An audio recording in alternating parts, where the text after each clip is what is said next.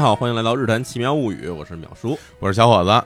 哎呀，这个 节目开始之前跟大家说个事儿啊，哎，我相信今天啊，大家已经发现了啊，如果说当天收听我们节目的话，嗯大家发现我们这个节目上午正常上架了哈，嗯然后到了下午节目就下架了或，者没了，没了。嗯哎呦，然后有很多的朋友在我们的那个听众群里边询问，嗯包括我自己的朋友给我发微信，嗯，说我正留言呢，怎么节目没 了？对啊，怎么是不是触发什么敏感的话题了？你们啊，对啊，对大啊，家都非常的担心，嗯也很关心我们。然后呢，这个得大家跟说一下啊，这个不是因为有什么敏感话题，不是啊啊是我们主动下架的，对，为什么呢？因为太敏感了，所以主不是不是 啊，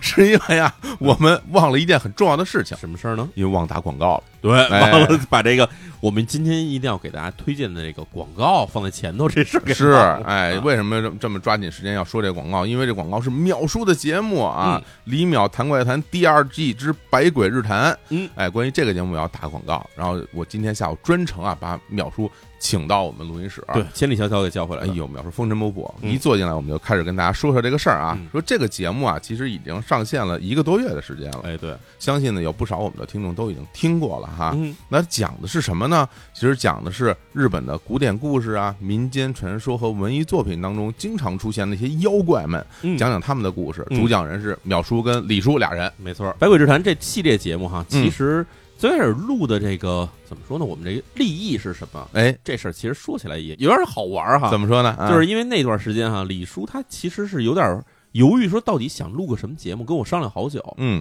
最后我们想说，要不我们就是录一个聊起来好玩儿的东西。哎，哎，这嗯好玩儿的东西呢，我们就先开始说有哪些好玩儿的东西，就正好赶上，因为李叔特别喜欢合同，你哎，他何止喜欢合同啊？嗯他相当长的一段时间，自己的那个网络 ID 对，就叫合同，自称合同那个那卡帕。哎，对，啊自称合同。对然后所以从这儿开始，我想说，那既然聊合同呢，干脆把它展开聊，咱把这所有跟这玩意儿相关的东西全聊了吧。嗯，结果扯出了好多好多这个，可以说就是全是日本的传说中的妖怪。我相信大家其实听到这些名字吧，如果说玩过一款游戏的话，嗯不会特别陌生。哎就是前些年特别走红的那特个别火手游，这个嗯《阴阳师》，哎，哎，那里面有大量的日本的妖怪。没错，啊这个阴阳师，因为毕竟立意嗯其，实就跟日本当时以前那个一个电影，包括这个小说，这个阴阳师是有关系的。嗯是，然后里面就写到了很多日本传说中的这种妖怪啊，包括这个什么怨灵啊，什么这种各种的东西。嗯，然后其实我们想到的时候，就是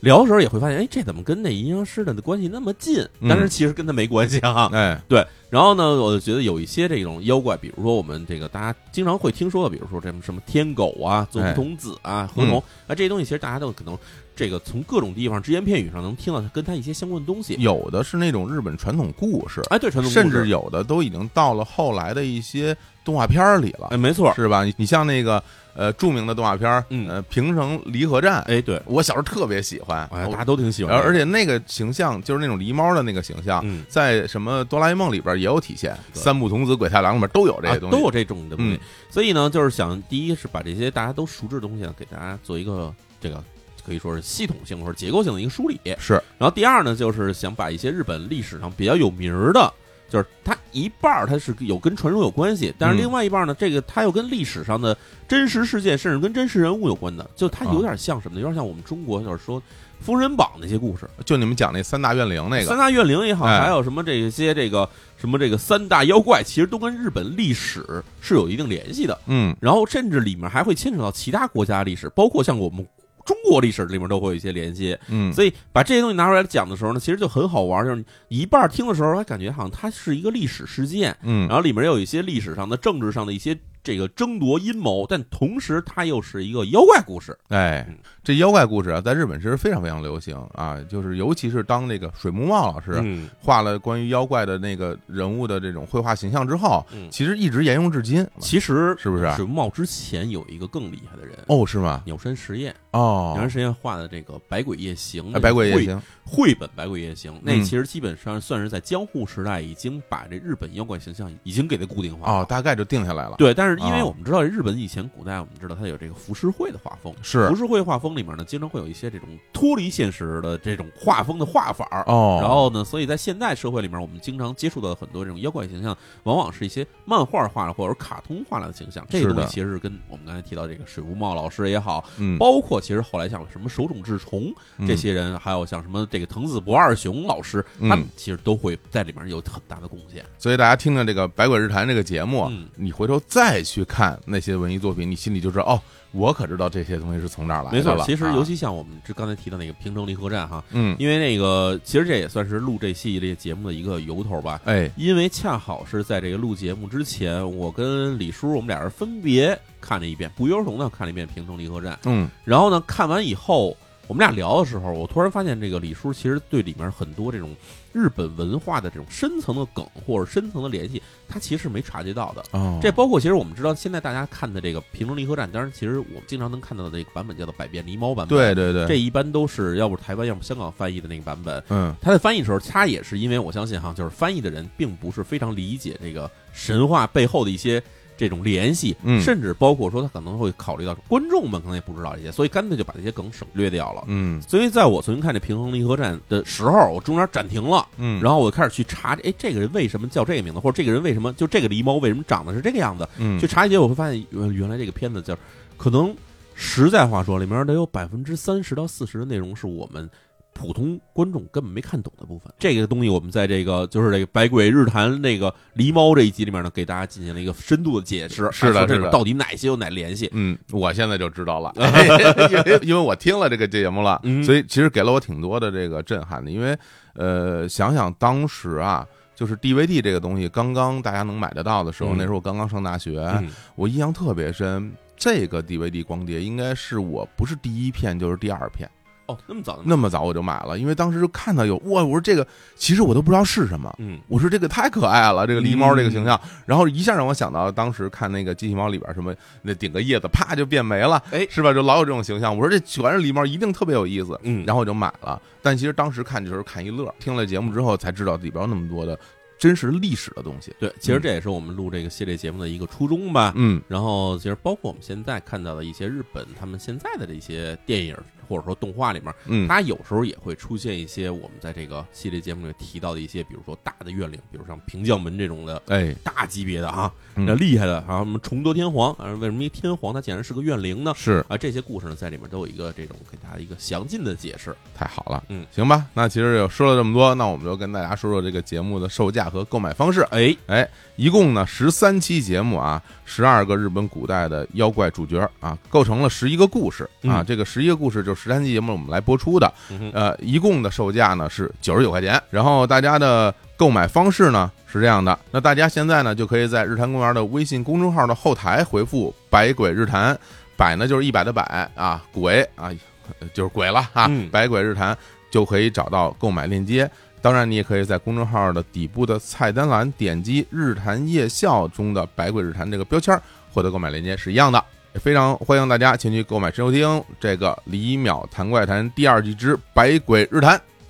好嘞，那今天我们这广告就打到这儿了。哎大家好好听节目啊吧我。们开始进入正文了哈，好嘞，跟大家拜拜。拜拜。哎，咱们不是说拜拜。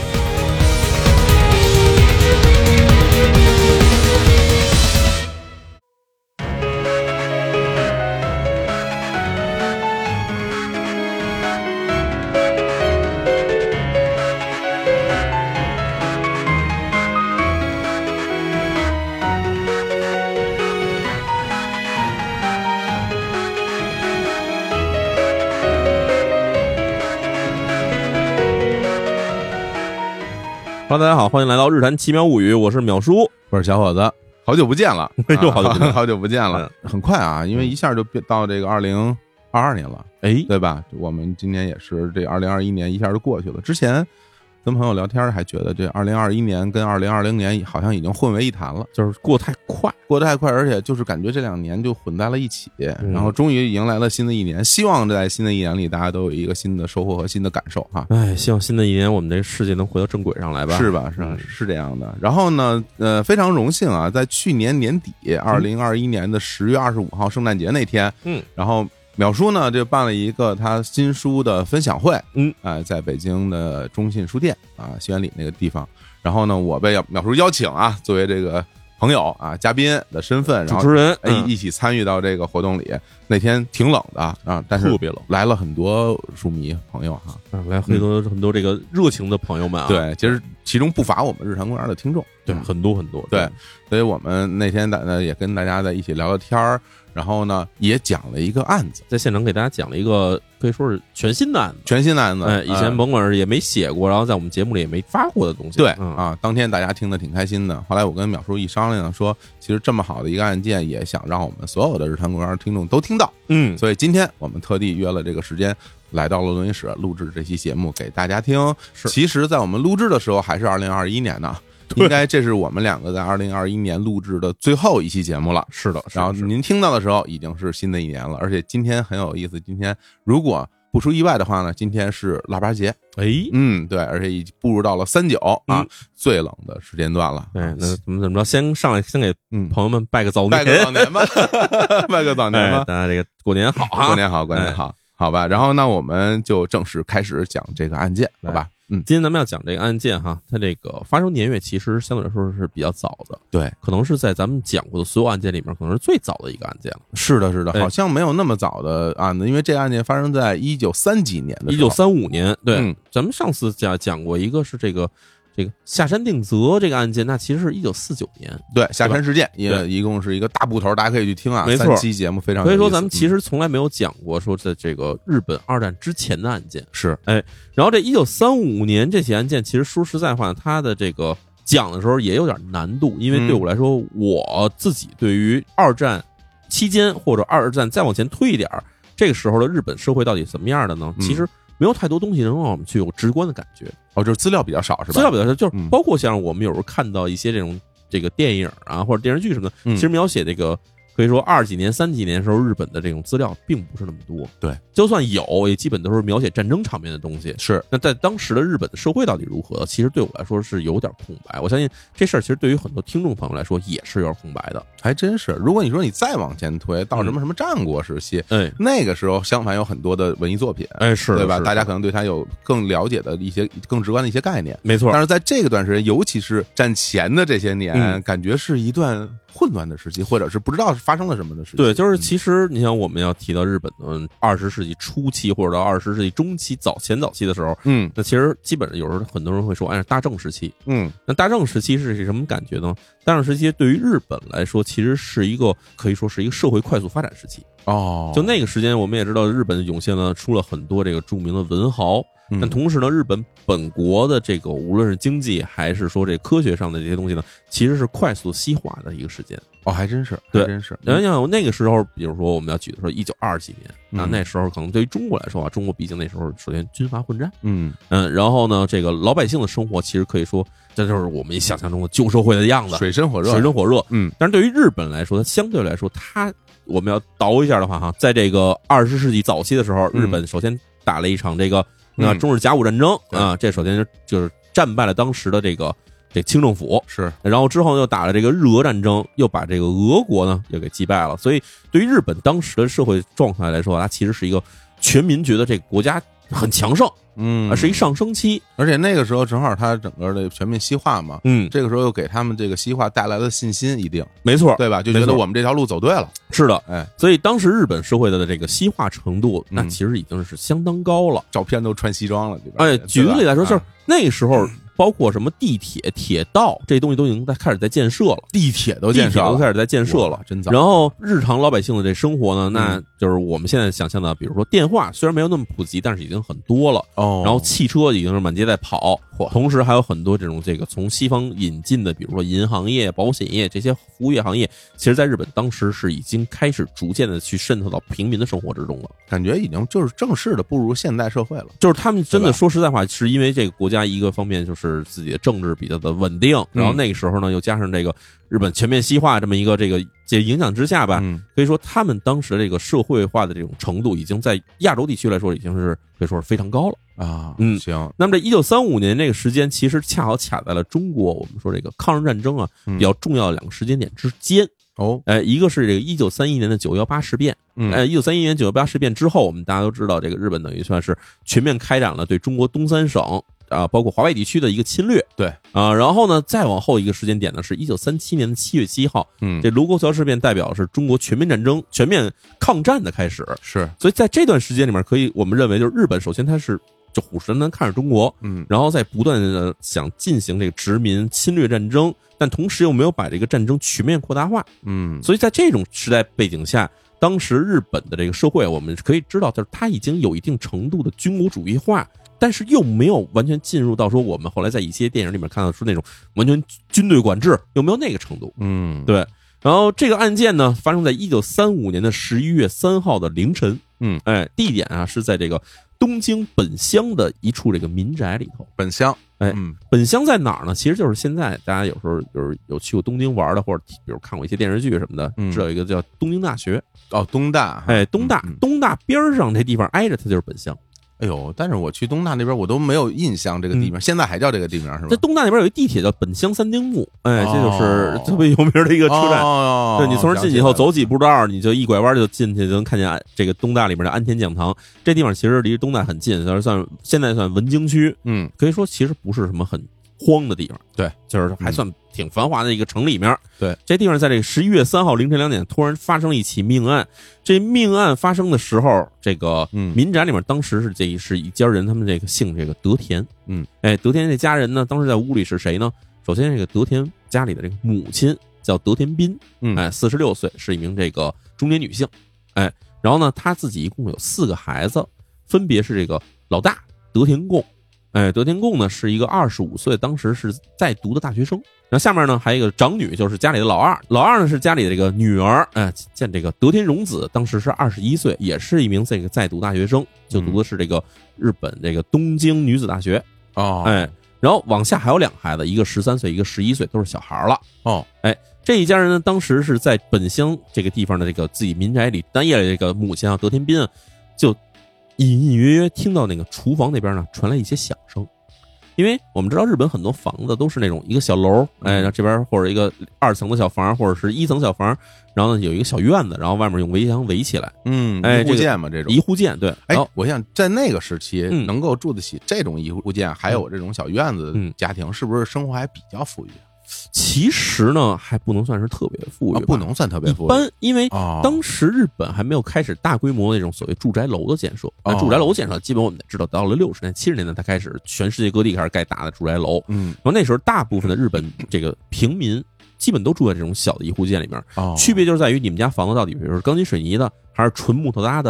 然哦，后对这对对对啊，这对院子到底是大还是小呢？会有这些区别。哦，你说这还真是，你想起这什么《海街日记》里边那老房子，这嗯纯木的房子，其实那家也没有多富裕，没错，对吧？它是只这样是大家这么住，但是有的时候你走过一家人，嗯你就看到说这家这首先这门就特气派，嗯，然后里边那个树嗯修剪的跟那个公园里的那种特别的美的那种树似的嗯，感觉这家就应该有点钱，没错，没错，嗯是吧这么回事啊。哎啊，这个当时其实德田家在这个这个院子其实也很小，哎，可以说是一个盗贼吧。嗯一般的，就我们看很多片子里的盗都贼是这么演的。 哎，背翻包起皮儿，然后捆在鼻子 上那个，他趁夜里头啊 嗯翻墙进了院子。嗯，一般这个家里的院子冲着这个就是客厅和厨房这门呢，就是一个推拉门，它不会上锁。它这个顺着这个这推拉门呢，就进到屋里头。嗯哎，他这个客厅啊、厨房这地方正找这个财物的时候呢，这声呢就把这个母亲啊给惊醒了。嗯，这母亲德天斌啊醒过来以后，他本来呢是想起来就是看到底怎么回事儿，嗯结果刚坐起来，哎，正要往起爬的时候呢，突然哎这一把刀呢就顶在他脖子上。嚯！哎，这就是说，这个进屋的这个盗贼啊，其实已经发觉这母亲已经醒过来了，嗯，把这刀就架在脖子上，直接就跟他说：“说别声张，别叫唤，把钱拿出来。”带着凶器，哎，带着凶器呢。嗯然后这母亲这时候其实也很担心，因为什么？因为就是从这声音和这个这个外形上判断呢，进来这是一个年轻人，嗯，大约二十四五岁的这么一男青年。小伙子，哎，小伙子，嗯这看着还就反正肯定比他身高力壮嘛，可不，所以他就有点害怕，说怕这人要是万一，比如说要真的动起粗来，那家里这几个孩子可能都得受牵连。嗯于是这母亲呢，就真的是没有声张，然后就从自己枕头底下呢，就把这个钱包给摸出来了。啊，打开钱包呢，摸出来给给他了，拿出了六十日元呢，就给了这个来抢劫这人。就给六十，哎，这个啊六十日元啊，啊现在大家听着觉得挺少的。是啊，以现在日本那个这个货币来看的话，这六十日元就两个钢镚儿，一个五十日元钢镚儿，一个十块钱钢镚儿。对啊，但是在当时日本，因为它毕竟是战前这个还没有进行进行这个币制改革的时候，嗯，那这个六十日元值多少钱呢？相当于现在的日元十万日元。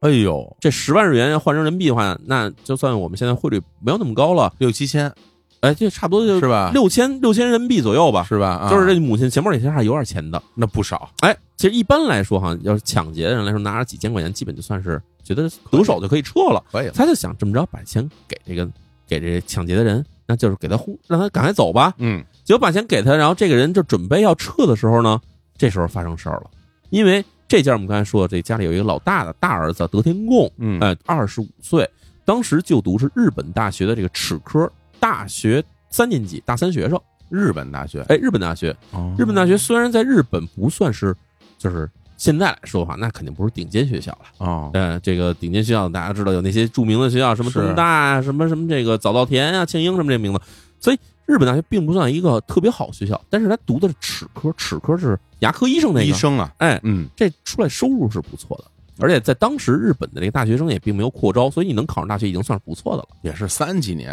哎，嗯然后这个这个德天贡呢，因为他这个上大学呢，家里的二层自己有一间小屋子，经常他睡得很晚。嗯，当天晚上两点，在家里发生抢劫的时候呢，其实德天贡啊还没睡呢，他听到楼下有响声呢，他就顺着楼梯就咚咚咚咚就下来了。结果走下来的时候，正好跟要走的这个抢劫犯呢，俩人就撞了一满怀，面对面就撞上了。嗯，而且德天贡这个孩子二十五岁，就可以说身体其实算是不错，因为什么又会剑道，还会柔道，然后还会打篮球，会打排球，就是一个运动方面很发达的一个孩子。那很厉害了，哎，结果他一看家里这是来了贼了，那就肯定就跟这个贼呢就扭打起来。搏斗，哎，俩人发生了搏斗，这在一片这个乱打之中吧，哎，结果这个贼呢，他手里有把刀，就一下咵一捅，捅在了德天贡啊这个脖子的左侧，就是这个左脖颈啊，就挨了很深的一刀。哇，那动脉啊，哎嗯，就这样，你看这个这一刀下去，那肯定这个血就全喷出来了嘛。喷出来之后，德天贡就肯定是体力肯定有所不支嘛，这人就打不动了嘛。嗯对于是，这个这个罪犯哈，这个抢劫犯呢，就拿一刀呢，再冲着德天贡猛扎几刀之后呢，就夺路而逃，从这家的后门呢就逃跑了。跑的时候呢，从后门跑，但是呢，把自己行凶用的这把菜刀呢，就扔在了院子里。嗯，就这么着跑了以后，结果当场你想知道，这个首先这母亲德天斌这时候肯定是很害怕嘛，对吧？自己家进了贼了，结果还把自己儿子给捅成这个看起来很严重的样子。同时呢，这几个孩子都醒了，醒了以后，那肯定有这个大女儿，这个这个德天荣子，这一边安慰这个这个受惊的妈妈，同时还看看这个自己的哥哥这个伤势如何。同时，那俩小孩儿，一个十三，一个十一岁的俩小孩儿，当时哭成一团。嗯，那么这两个这个小孩儿先放在旁边，我们先不管啊。这个母亲和这个德天荣子这两个人呢，就这样看这儿子，当时其实已经喜气奄奄。于是两个人呢想，不行，咱得赶快去报案，得找警察，得找警察帮忙。嗯嗯两个人呢就这样就觉得身上都沾了血了，很这看起来很可怕嘛。于是呢就把这个身上的血洗完了，洗完了要去院子里一看，院子里有把刀，嗯啊，这一看就是那个凶犯丢下的刀嘛，凶器，哎，凶器。但是呢，这两个人也没有太多的这种可以说破案意识哈，把刀也拿到屋里给洗干净了以后，就拿着一把干干净净的刀，俩人就奔了警察署。哇，啊洗干净了还啊，哎，意思是说，哎，我们家进了这个强盗了，拿这把刀把我们家大儿子砍伤了。结果到了警察署，那警察那边他们去的是一个叫做本副市署啊，这一个警察署。到那边警察署那边也觉得，深夜在东京市内发生这么一起凶恶的案件，肯定觉得很不可思议嘛。然后同时呢，就派了几名警员呢，就跑到了现场，说嗯我们去勘察一下现场。那警员们到了现场，按照这个德天斌母亲嘛，嗯对啊，还有这个德天荣子带回来到了现场一看，这现场确实是一片狼藉。首先，那个切了动脉以后喷出的血量是非常大的，对，而当时一看现场呢，这个德天贡长子德天贡呢已经是气绝身亡了，像这种一般就是这个失血过多就很容易就死了，马上休克完就很对快吧？死因为这个动脉一切，那喷射那大量的血，没错那就完蛋了。然后他喷射出来的血液呢，就是流了这间儿这个一层这个地板上、哪儿都是。嚯！然后就因为这个母亲跟这个德天荣子的这个妹妹哈、两个嗯人在这儿来回收拾，然后又看他伤势什么的，反正地上就是又是血脚印儿，反正就现场一片狼藉，非常乱，嗯，非常凌乱。同时呢，警方也看起来德天贡这个身上伤呢，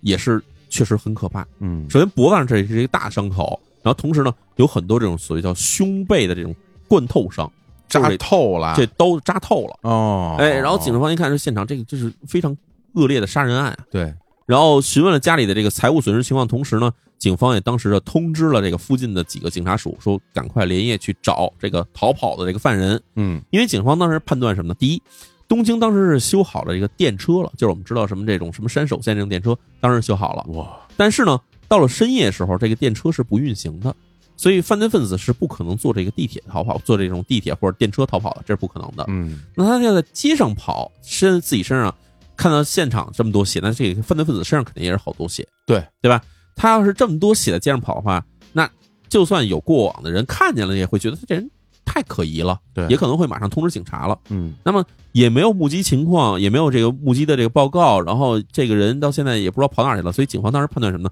这个人要不是在附近哪间，比如说没有人的空屋子里面钻进去躲了起来，嗯，要么呢就可能藏在什么什么桥底下呀，或者什么这种大这个房子底下、屋檐底下就这种漆黑不见屋主的地方在躲着呢。有道理，因为毕竟那个时候也已经是冬天了，哎，它不像夏天，比如说你真的穿的少，然后嗯大不了脱一光膀子就对吧跑了，就跑了也嗯行。没错，现在你冬天，你冬天要是穿特别少的衣服在路上，人一眼就看出来了，没错。对吧？所以警方当时是叫了很多这种巡警的警力来参加在在当地这个地区的这个搜查，嗯，找了一夜找天亮，没找人影。哦，那警方当时又想说，那这其实还有另外一种可能性，嗯怎么着呢？因为我们知道东京有各种各样的小河流，他们猜可能是这个犯罪分子呢，趁黑夜的时候呢，他跳到这河里头啊，就顺着水路就跑了我天啊，有可能是这种情况。因为警方在找的时候，找这种水路的时候，它毕竟有搜索难度的，嗯，对吧？你不是啊，大晚上你不能拿探照灯一直照着水面儿。他比如看警方这水面灯照过来以后呢，他可能突然藏到水面底下，或者藏到哪个桥底下，可能就躲过了警方搜索。嗯，所以就这样呢，当天晚上是没能破案，而这个案子马上第二天在日本这个报纸上、媒体上就被披露出来了。嘿，你看这媒体的朋友就是喜欢这个，哎，嗯，这个披露出来以后呢，媒体上肯定首先我们要说一下这个案件到底是怎么情况嘛，嗯同时呢，他们也进行了一个这个调查，就是说这个被害的一家人到底什么情况。嗯那当然，媒体首先采访的呢，就是去采访这个德田家的这个德田彬，也就是母亲，哎嗯也采访了这个德田荣子，就是这个妹妹嘛。采访他们两个人，说要聊一下，说这个被害的这个的你们家长子德田贡到底是一什么样的人呢？嗯那个这个母亲呢，跟这个妹妹呢，俩人就承认啊，说首先说我们这个孩子呢是一个品学兼优的好孩子，哎，家里呢又跟这个家里关系很好，而且呢又学习很上进，同时这个孩子呢他这个这个体育又很全能，呃，反正就是就说这孩子就是各种的好。嗯，那这个媒体写故事也这么写，说这个日本大学大三学生品学兼优啊，这个德天贡在家里被杀，然后警方到目前为止对破案来说毫无进展，无能，嗯哎，说这警方无能，反正就这种报纸呢就爆出了很多很多相关的消息。然后同时，警方在调查的时候也会发现说，这个德田贡这个被害这案件哈有点奇怪。嗯怎么说呢？我们知道这个，假如俩人打架，有一个人有刀，一个人没刀，打起来以后肯定是有刀人占上风啊。对，有刀人占上风，这个人拿着刀往往就会砍、刺，各种方式的去想要去弄死对方嘛。对，那么这个防御状态，这个人赤手空拳这个人呢，他经常会有一个情况，就是出现一些手上的割裂伤，对，就是去挡嘛，这叫什么呢？这个在法医上叫叫抵抗伤。抵抗伤，哎嗯，但是在德田贡的身上是没有任何抵抗伤的，就是胳膊上没有，所有的伤全在躯干上，哦就是脖子，子上、胸上的、背上的，全在这些位置上，就只有致命伤口，是吧只有什么伤口没有抵抗伤。那是不太不正，说这个要不就是遭到突袭，一刀致命，然后完了再扎了几刀给他保证他死，要不这种情况，要不什么呢？要不就这个人当时是受困了，嗯就是手脚是当时是被是被比如摁住了，或者说摔倒了，摔倒了，啊摔倒了嗯没有抵抗状态下对挨的刀，所以这个警方当时也觉得说这个，虽然说这个现场看起来是家里遭了抢劫了，嗯，大儿子被杀了。但是这大儿子被杀的情况呢，说起来是有点蹊跷的。而且就是你刚刚讲的所有的这些案发的经历，嗯，都是他母亲的讲述，是吧？哎嗯这个母亲跟这个就是德田彬啊嗯和这个妹妹荣子这两个人呢，主要是对媒体讲了这个呃案发过程，所以媒体当时拿到的信息跟警方拿到的信息是一样的，都觉得这起案件呢是怎么回事儿，嗯，所以看起来就是首先让人觉得这个社会可能是实在太动荡了，真是，哎，怎么在这个东京城里头能发生这种惨案呢？哎，就这样呢，这个案件在这个十一月四号、五号这两天，也就是案发之后的第二天、第三天这两天，嗯哎就开始在媒体上就是频繁登出啊，频繁曝光。但是呢，之后呢，这个案件在媒体上的曝光呢逐渐减少了。减少原因是因为警方一直没有什么破案的这个新的消息出来，嗯，所以这媒体也觉得没有什么可挖的了。然而，这个事件就在大家觉得说这个案件可能就是这么着不了了之的时候，过了一个月的时间，哎，到了这个一九三五年的十二月十七号，哎，突然有一报纸叫做《东京晨报》，哎嗯，爆出了一篇报道，还是这个案件的报道，但是题目呢，让人所有人看了以后都觉得嘖心里有一大大的问号。怎么写的？这题目叫啊“日本大学学生遇害”，真实情况竟是家人谋杀。我哎，最后当然是一个问号啊，是是家人谋杀吗？那那种感觉。哦竟是他那种啊，哎啊啊，你看这个报道出来以后，大家都会觉得很好奇，怎么怎么怎么，原先不是说是强盗入室抢劫杀人吗？你嗯，这突然说是哎家里人杀这的，怎么写的呢？这个，就这样呢？这报道呢，其实开始写的时候，原因就肯定一点点倒出来嘛。嗯说这个案件最开始奇怪的地方是在于这个案发是在这个一九三五年的十一月三号，到了这个十一月十号前后的时候呢，哎，这个家里这个德田家的一个家长出现了。我们之前说德田家住在这个东京本乡这地方，是母亲带着四个孩子的生活，咱没提到是家里这个就是这个母亲还有父亲呢，父对吧？亲是吧？啊这父亲没出现，嗯这父亲是谁呢？父亲名字啊叫做德田宽。嗯哎，这个人呢是一名医生，然后他是在这个当时日本的这个占领的这个现在叫萨哈林岛，其实就是我们中国人叫的库页岛啊、哦在这地方库页呢岛开了一个医院。那日俄战争之后哎，是吧这个为什么日本人说在这地方开医院啊？嗯这给大家倒倒点历史。是，日本在跟这个俄国打了这个日俄战争之后呢，其实日本呢，一方面是赢得了俄国在中国的一部分的这个权益，对就咱们之前说旅顺军港，是原先是俄战，后来在打完仗之后呢，就归了日本管了，嗯，哎，但是同时，日本是从这俄国人手里呢割走了一部分地产，嗯，啊、就是咱们这说的这个中文我们叫做库页岛，对的嗯啊，现在其实国际上称呼叫萨哈林岛，哦，哎，当时日本呢，在这日俄战争之前呢，是有一部分这渔民，当地的一些这个北海道侨民呢，是搬到了这个萨哈林岛上进行这种打鱼啊，或者是这个种地啊，那这些这些生活的。但是在打完仗之后呢，日本就提出来说，这个萨哈林岛就是库页岛要割给日本一半儿，一半儿啊，一半儿，所以就这因为我们这萨哈林岛这岛是一个细长岛，细长条细长条儿其实挺大的，特别大，是吧？特别大嗯挺大的。这个岛呢，从这个北纬五十度线为界，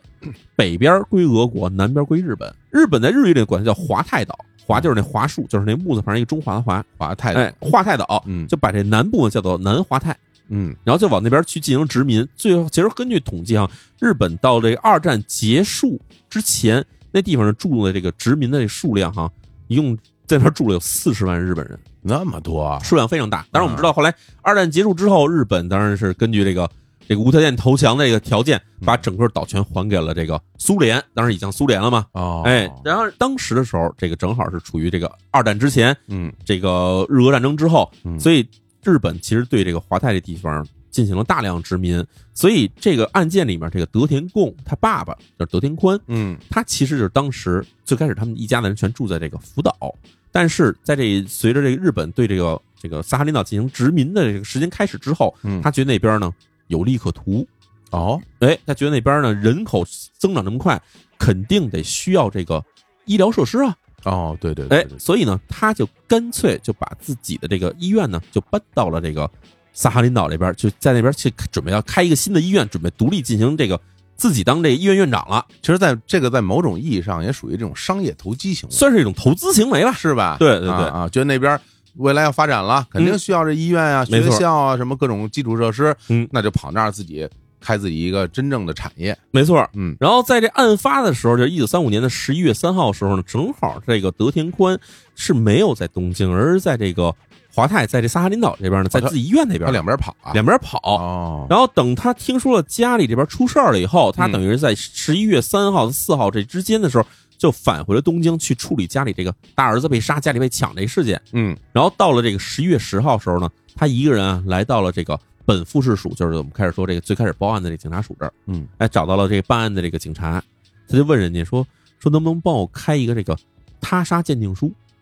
他杀鉴定哎，术他杀鉴定书，他杀鉴定书就是意思让警察开一说这个德天贡遇害者系被他人所杀，这个死亡，嗯啊然后等等等着这个这个可能有什么刑事等等这些事儿，就写这么一个证明文件。那说要想要这东西，这有什么用？这东西，哎，对，所以当时办案警察也是问说要这干嘛？因为嗯其实警方在确认这德天贡死完之后，已经给他们家拿了一个叫做死亡证明书这东西。一般一般人都是开这种东西，死亡证明书干嘛使呢？因为嗯日本根据自己的这个法律来定的，就是说你要给他办葬礼、进行火化，那你是必须得有这个死亡证明书的，对你对不对，能说死给随便给烧了。是所以这死亡证明书，警方说这东西已经足够了，你们要办葬礼的话，有这个就足够了，你没必要开这个他杀鉴定书。嗯然后这时候，这个这个德天宽这父亲就说说我是要这东西呢，是因为不是办葬礼，我儿子身上是有一笔这个人身意外伤害保险金的。那时候就有保险了，哎，那时候日本还真的有保险了。哇哎，啊，说我为了给他这个保险金得到赔付呢，我必须拿这个东西才能交上去。嗯嗯嗯，然后警方这边说那那行吧，那反正这是也正当要求嘛，嗯我给你开。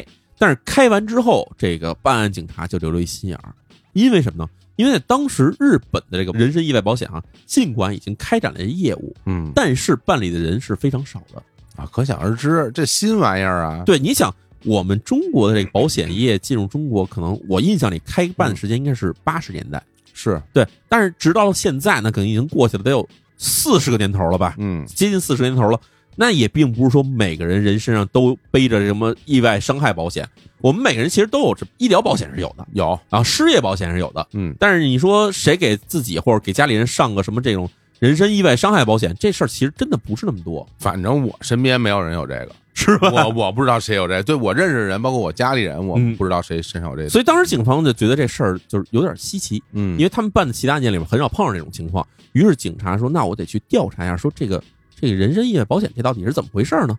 就这样呢，警方当时是联络在东京有业务的，一共是六七家儿这保险公司，嗯就是去查说有没有办在这个德田贡名下的这个人身意外保险有没有。结果他们查了一圈儿，发现还真的说这六七家里面一共有四家保险公司都有这个德田贡的这个人身意外保险在存在，哇，这个就有点儿啊，而且。四家有点多吧，而且更重要一点是什么呢？警方最后说，那我们就查到这个人以后，我们得查查他这个上保险金额如何呢？嗯把这四家上的保险的这个金额，就赔付金额加在一起一看，说吓了一跳，嗯，说要赔多少钱呢？要赔六万六千日元。我六万六千日元是当时的六万六千日元，不是现在六万六。刚才那，六六十块钱都值那么多钱呢，嗯啊，这六万六千日元搁到现在，说现在的日本值多少钱呢？值一亿三千万日元，一亿多人，那那这算多少人民币啊？呃，算不过来得是大约七百五十万到八百万之间的人民币。我天儿，真不少，这是什么概念？嗯当时日本首先平民老百姓上保险的人数就没有那么多，嗯，而且说给自己家里人上这人身意外伤害保险的，这除非你家里是这种特别金贵的老人，嗯，哎，或者是这个达官显贵，他会上一个很高额的金额的这种保险，但是也没有这么高，没有说这人要是死了，那得赔个七百多万、八百万人民币这种水平的，没有这么高的这种人身意外保险的这种金额的去给他上。嗯为什么呢？你要是上这么一笔人身意外保险的话，要赔你呢，赔你最后赔你个七百五十万到八百万人民币这么一水平，嗯但是你每年要交多少保险费呢？你每年光交保险费，你就得交个二三十万人民币的保险费。这你有这么多钱，你还上这保险干嘛？你就就花了就完了，二三十万呢？对，吧其实我相信，其实很多就是我们现在听众说自己年薪可能达不到这水平，嗯，所以这笔保险金当时就引起了这个警察的警觉，挺挺不一样的。而且他们还会查一下说这个保险金到底什么时候上的。嗯但有可能家里这孩子就是独苗一根儿，对吧？家里就特别金贵，他从小生过来就给他上了，结果一查发现，这个德田贡身上的所有的人身意外保险都是在他遇害的当年，也就是一九三五年的六月一号上的。警方觉得我怎么琢磨怎么觉得这事儿里有事儿，这个其实啊，如嗯果说经常听我们那个聊案件的朋友，现在就已经非常警觉了。嗯这个非常像那个人命换钱的那那一套。因为其实我们在这个节目里边给大家讲过很多这种保险金诈骗案嘛，对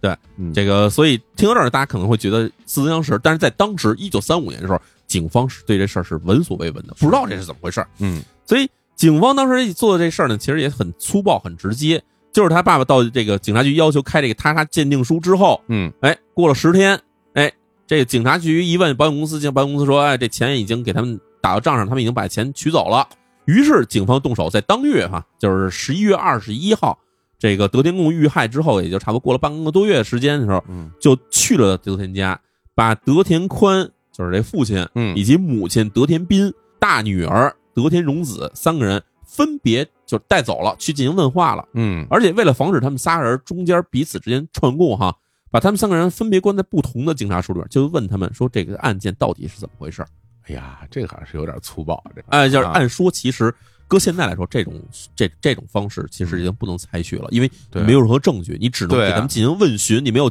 道理给他们带回来关押审问。你可以到他们家去跟他谈，对你不能把限制人身自由把人关起来聊，这不行，哎，但是在当时日本呢，这个是可以做的。比较野蛮了。呃，比较野蛮，嗯所以给他们关起来，哎，就要让他们聊说这个当天晚上这案件到底怎么回事，你们给我从每一分钟给我还原当时到底怎么回事。哦目的，其实很简单，嗯就是要听听这三个人假如之间回忆或者说提供的信息里面有一点确认对不上的时候呢，就可以证明这里面肯定是有事儿。那主攻方向就是妈妈跟女儿了，因为这爸不在，哎，但他爸不不在，他不知道啊。但是嗯他爸还有一个重要的一点是什么呢？嗯，你这保险金上的时候，这肯定是有问题哦的。，对对对，让你聊聊这保险金到底聊保险的事儿吧以以及今儿你不是不在东京吗？但是你上一次在东京的时候，你跟你儿子怎么相处的？嗯那么这段时间以后，家里人到底怎么回事？你到底知不知道？就是还得问他这些细节。是就这样呢，这一方面警察在审着这个德田家的这个爸爸妈妈和妹妹，同时呢，警方这边呢又得到了一个新的线索。哦，哎，这新线索其实不是警方找到的，是媒体找到的，是什么呢？在这个十二月十八号前之前两天，十二月十六号前后哈，这个一家媒体呢突然哎来了一个线人，这线人是什么人呢？他说自己啊是在这个东京浅草地区的这一名性工作者，风俗业从哎，业者，风俗业从业者。啊啊我，们知道这个浅草的地方，大家一提起来就是这一想就是浅草寺、雷门旅旅游胜地啊，啊，那那大灯笼，对，但事实上呢，这个在很长时间一段时间里面来说哈，浅草这地方其实有很多的这种可以说是小的提供色情服务的场所的哦，那是不是就是那个雷门对面那一排一排的现在那商户啊？啊，那那还不是，啊那是不中是那间个市通，啊中间市通其实算是在这个浅草寺的境内的，啊，对，就是在浅草寺前面横着那条街以及它周围的一些小胡同里头。哦，不不哎在中间石头啊，哎，不是中间市通，啊，就这附近呢，其实就是我们现在说，就是说文雅点儿叫做花街，那不文雅点儿呢，可能就是妓院一条街。明白？哎嗯，这上面有一个女孩儿，这女孩儿呢二十三岁，来了一个二十三岁一妙龄女性，好，哎，她就跟那个报纸啊，跟那个媒体说，说我呀、就是这个遇害德天贡啊相处了三年的一个相好，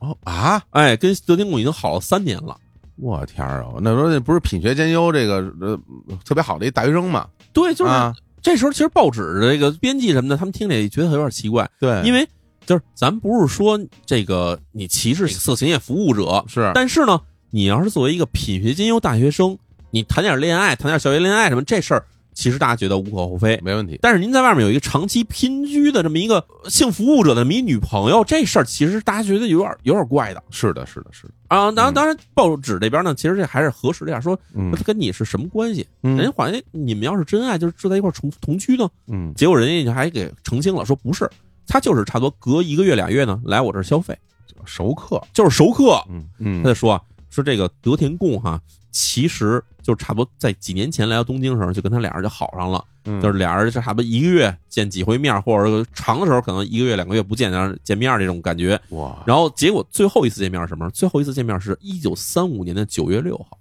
案发前两个月，前两个月这时候，嗯，哎，德天贡这时候来找这个女孩来了，然后俩人自然那个肯定发生关系嘛，嗯，发生关系之后呢，德天贡就显得非常的这个悲伤的样子。哟，然后这女孩问他说：“怎么了？”哎，德天贡说啊，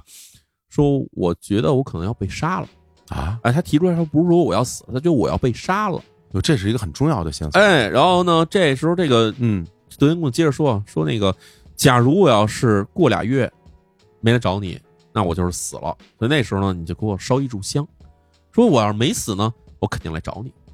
哎呀，这一语成谶啊，真的是俩月呀，嗯，俩月之后就真死了，俩月之后就真死了。所以留这话以后，这女孩就到了这个，就这前后，她不是看着报纸上写德天贡死了吗？于是她把这个故事呢，就告诉这个报纸的编辑这。搁谁谁心里都得咯噔一下，因为。就像这样一个遇害者，啊两个月之前跟你说这个事儿，然后两个月之后你看报纸，发现这人真死了，哎，你什么心情啊？没错你觉得吓死了这个。所以呢，在十二月十七号，报纸不是登出来说这德天贡被杀是可能是家里谋杀吗？嗯，然后第二天到了十二月十八号的时候呢，关于这德天贡和这名这个二十三岁女性的这关系的这个文章呢，也就被登了在报纸上。嗯那之后是各家这个大的媒体报章就全扑到了德天家，就开始准备要挖他们家更深的料。一定，而且就是说凶杀案再加上花边新闻，媒体都喜欢死了。哎，嗯，他们开始挖以后，发现德天家这个料还真挺深的，又是吗黑又深。我你说说，哎，首先从谁开始挖呢？哎，先挖这个德天家这个家长，就是德天宽。嗯说这挖德天宽这个人到底从哪儿来？他到底干了什么？这一挖看啊，德天宽这是一个福岛县人，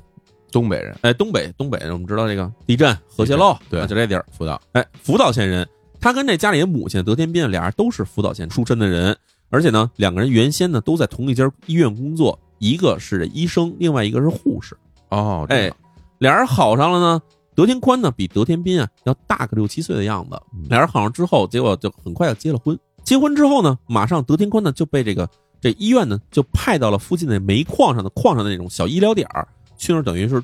住在那地方去，就给人当那个住矿上的医生了。哇，这比较艰苦啊，这个，哎，挺艰苦的，因为当时其实福岛有好多煤矿嘛啊，对对对，哎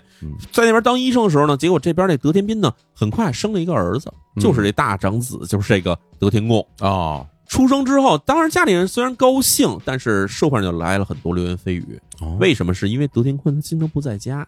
所以他们说啊，说德天斌这孩子可能不是德天宽的。哎呀， 这种这种的确挺常见的啊，对对对，在我们这儿其实也经常会有这对种对传老说嘛。这种这种留言非常多，嗯所以就据说这事儿出了以后呢，德天宽跟德天斌俩人关系其实并不是那么融洽。啊，呃然后又加上什么呢？又加上德天宽这人呢，就是这父亲这人呢，他呢这个人呃有点儿这个性格上的这个可以说缺陷。嗯第一就是好喝酒，哦，哎，酒量虽然不大，但是好喝酒，酒酒胆儿大。酒腻子，哎嗯，喝完以后回家就是非打即骂对家里人，家庭暴力，呃，因为一方面加上就是这种外面的流言蜚语，嗯要加上这人本人可能就是有问题，嗯，所以就跟家关家里关系不好，就经常会打骂自己的这个妻子。哎呀，这个一个医生，你这成天喝酒，这 这这这也挺离谱的感觉。这个没错啊就啊，跟这我们印象中这种这个穿着白衣、文质彬彬的医生不太一样反正据我了解，我身边的医生朋友，大家都是滴酒不沾的，啊因为你随时可能会出急诊，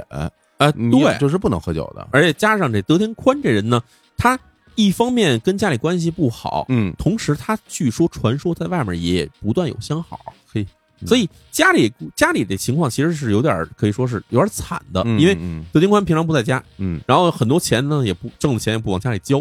德天斌就是母亲这人呢嗯，她在这个等于是在自己的这个婆家住着，哦，同时还带着孩子。但是后来德天宽跟德天斌俩人又生了好，越越生越多，又生了，就不是生了四个孩子吗生？了四个，但是这在这过程之中呢，德田斌其实拿不到自己丈夫德田宽那边给他的这种太多的这种这个金钱上支持，嗯然后于是他自己一边给这个在医院那边当护士挣钱，同时还要打一些零工来替补家用。哇，这太辛苦了，因为当护士就特别特别辛苦了，特别这个累工作特别累。那两个人这一边关系不好，同时呢，德田宽这人呢又不是那么安分守己。咱之前不是说他这个后来不是去了这个库页岛那边去开医院了吗？对，这事儿发生在什么时候？发生在一九二八年，也就是这起案件发生之前的七年之前。哎，他就决定啊，说把这个在这个福岛这地方，他当医生的职位呢辞掉，哦，他想自己不再给给人家打工了，不给人家医院里当医生了，当院长，哎，他要当院长，于是呢就自己可以说是一意孤行的把所有的财产都拿了出来，同时还带了一笔钱，就这么着去投到了这个库页岛上新开发的这个居民点儿，哎，在这边开了一个医院。那家人还留在那个福岛吗？哎，他其实想的也是这样，就是想啊这样，我跑到这库页岛这边呢嗯，库页岛可比福岛离家里可远多了呀。所以就这样，他自己等于是单身赴任的去了库页岛这边。哎呀，哦，感情他是自己想走，其实哎，吧这样。啊，想走。然后呢，他其实这个德田宽自己也有自己的小九九。嗯，第一，他想的是，哎，这样我去了库页岛这边呢，我带着自己的这个情人，家里就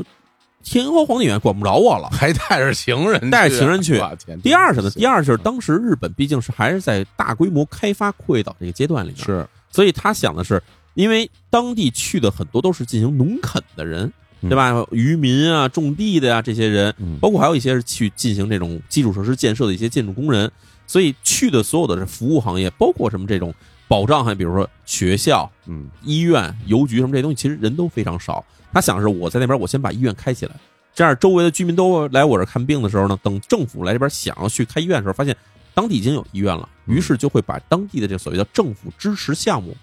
把我列进去。啊，因为日本其实是有这个嘱托医系统的，主脱一系统是怎么解释呢？就是在一些这种政府没有力量开这种大型综合医院的这种地方的时候呢，他会寻找当地的一些专科医院，然后给你一个这个政府的认定，任命你是为当地的主托医，于是就按照这个医保系统里面就给你拨款，哦，你看病的时候，这样啊，哎，你开医院，你开小医院，虽然你私人的，但是政府给你一定补贴，给你一定拨款。这儿德林宽想就是，哎，到那时候呢，我就算我这医院的这个生意没那么好，或者我到时候我不那么努力的去看病了，那我这还能得到政府的补贴，我这算是旱涝保收了。哦，哎呦，你要这么说，其实，在日本的很多小地方挺常见的这种这种小医院，哎，小地方其实真的是需要依赖于这种的对，国医系统的。比如说到那种，比如说像鸟取啊、岛根那边，我有时候在那些小城嗯街上走的时候，你经常能看到一些什么齿科呀、眼科呀，甚至嗯儿科医院都有。是那种综合性医院的确不多，在很多地区，其实啊说实在话，给你盖一个综合性医院也有点资源浪费，明因白？为当地居民人数就不多。